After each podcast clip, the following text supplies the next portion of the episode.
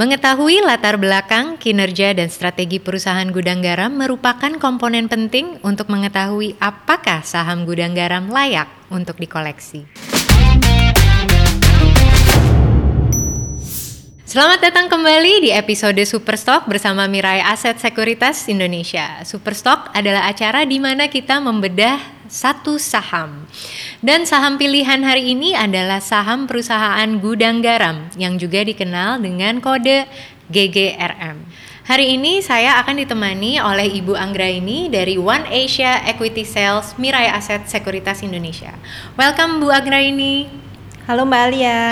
Hai, senang sekali. Akhirnya punya narasumber juga nih cewek. Nah, kebetulan hari ini kita akan membahas perusahaan Gudang Garam sebagai salah satu market leader industri rokok di Indonesia. Mungkin Mbak Anggra ini bisa menceritakan sedikit background nih tentang Gudang Garam. Gudang Garam merupakan salah satu perusahaan rokok di Indonesia. Itu sudah berdiri dari 1958 dan uh, itu lokasinya di Kediri, Jawa Timur. Uh, untuk perusahaannya sendiri sudah listing di bursa sejak 1990. Nah, untuk harga IPO-nya dulu di 10.250. Uh, eh, untuk selama ini uh, perusahaan itu pernah melakukan stock split atau pemecahan saham rasionya satu banding dua.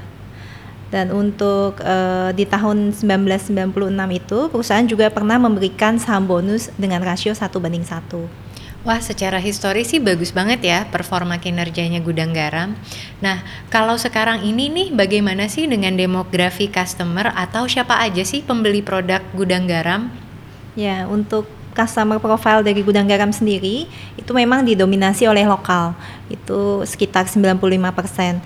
Dan untuk pangsa ekspornya ini cuma 5%. Oke. Okay. Ya. Uh, terus untuk un produknya hmm. ada produk apa aja ya? Gudang nah, garam? untuk jenis-jenis rokok mm -hmm. itu uh, mereka punya tiga produk. Yang pertama adalah sigaret kretek klobot itu dari kulit jagung. Uh, yang kedua sigaret kretek mesin itu uh, kalau orang-orang sebutnya SKM dan yang ketiga itu sigaret kretek tangan atau yang disebut SKT. Dan di Indonesia orang ini lebih memang uh, lebih suka untuk merokok sigaret kretek mesin yang jenis full flavor.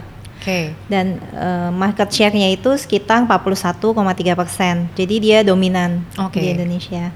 Dan uh, pangsa pasar kedua itu mm -hmm. diduduki oleh sigaret kretek mesin Loltar itu sekitar 36,4 persen. Dengan adanya pandemi dan kesadaran hidup lebih sehat ini, bagaimana dengan demand untuk produk rokok itu sendiri nih? Jadi untuk generasi milenial saat ini, uh, kalau kita lihat kan mereka suka kayak ikut pelatihan-pelatihan olahraga online, terus juga uh, naik sepeda. Nah, uh, mereka sebenarnya lebih cenderung ke gaya hidup sehat. Cuman untuk produk-produk gudang garam sendiri, ini mereka selalu punya uh, demand pangsa pasar sendiri. Ini bisa dilihat dari uh, kemarin mereka punya kuartal 2 itu mereka punya pendapatan walaupun di tengah pandemi mm-hmm. itu penurunannya hanya 0,6 persen kalau kita bandingkan dari kuartal 2 tahun lalu. Jadi demandnya tuh tetap sama ya, stabil bahkan ya, mm. hanya 0, berapa tadi mbak? 0,6 persen. 0,6 persen, mm. oke. Nah, kira-kira faktor apa nih yang bisa terus mendorong performa perusahaan? Jadi faktor utama yang mempengaruhi performa perusahaan itu daya beli masyarakat. Karena uh, sebagian besar dari profil customer uh, perokok ini merupakan uh, masyarakat low income. Dan yang kedua itu regulasi cukai rokok. Jadi tiap tahun itu uh, pemerintah biasanya menetapkan target penerimaan cukai rokok. Dan itu uh, tertera di RAPBN seperti di hari Jumat kemarin, pemerintah itu sudah menetapkan RAPBN 2021 dan disebutkan bahwa target penerimaan rokok tahun 2021 itu kenaikannya 3,6 persen. Selain besaran dari penerimaan cukai rokok, eh, penyederhanaan cukai rokok biasanya juga berpengaruh ke eh, kinerja perusahaan-perusahaan rokok Uh, dan terakhir itu pemerintah pernah menyebutkan bahwa mereka berencana menyederhanakan uh, cukai rokok yang awalnya 10 lapis mm-hmm. ini menjadi 5 lapis dan itu mereka rencana bakal diterapkan di 2021. Jadi untuk penyederhanaan cukai rokok mm-hmm. yang dari 10 lapis menjadi 5 lapis uh, akan lebih menguntungkan ke produsen rokok tier 1. Oke. Okay. Karena dari penyederhanaan tersebut akan memaksa produsen rokok tier 2 mm-hmm. untuk menaikkan harga jual rata-rata mereka. Sedangkan uh, industri rokok ini sebenarnya sangat sensitif terhadap perubahan harga. Kalau misalkan uh, customer dapat membeli uh, produk dengan harga yang mirip tapi dengan kualitas yang lebih baik, ini pastinya akan ada pergeseran uh, pemilihan Customer royalty-nya iya. akan bergeser dan ini lebih menguntungkan produsen tier 1. Iya, betul. Di mana gudang garam adalah salah satu produsen tier 1 nih ya. Iya. Nah, tadi kan kita udah membahas antara tier 1 dan produsen tier 2. Tapi gimana sih valuasi perusahaan gudang garam itu sendiri terhadap kompetitornya? Untuk saat ini gudang garam ditransaksikan di PI 11 kali, sedangkan untuk kompetitornya itu di 20 kali, jadi hampir setengahnya. Hmm. Uh, dan uh, di tanggal 28 Agustus ini perusahaan akan mengadakan rapat tahunan di mana mereka akan menetapkan pembagian dividen.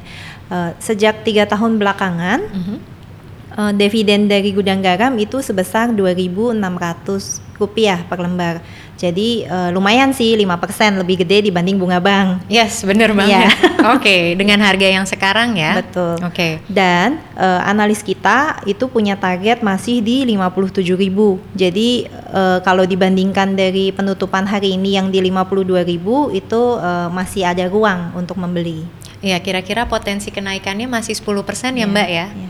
10 plus 5. Oke, 10% kenaikan plus 5% dari dividen. Jadi siapa tahu teman-teman bisa cuan sebesar 15% ya. Wah, terima kasih banyak ya atas informasi dan updates-nya terkait saham Gudang Garam. Saya Aliyah Natasha beserta saya Anggraini. Kita pamit dulu. Semoga informasi ini bisa membantu teman-teman dalam memaksimalkan aktivitas tradingnya dan berhasil mendapatkan cuan yang maksimal. Happy cuan!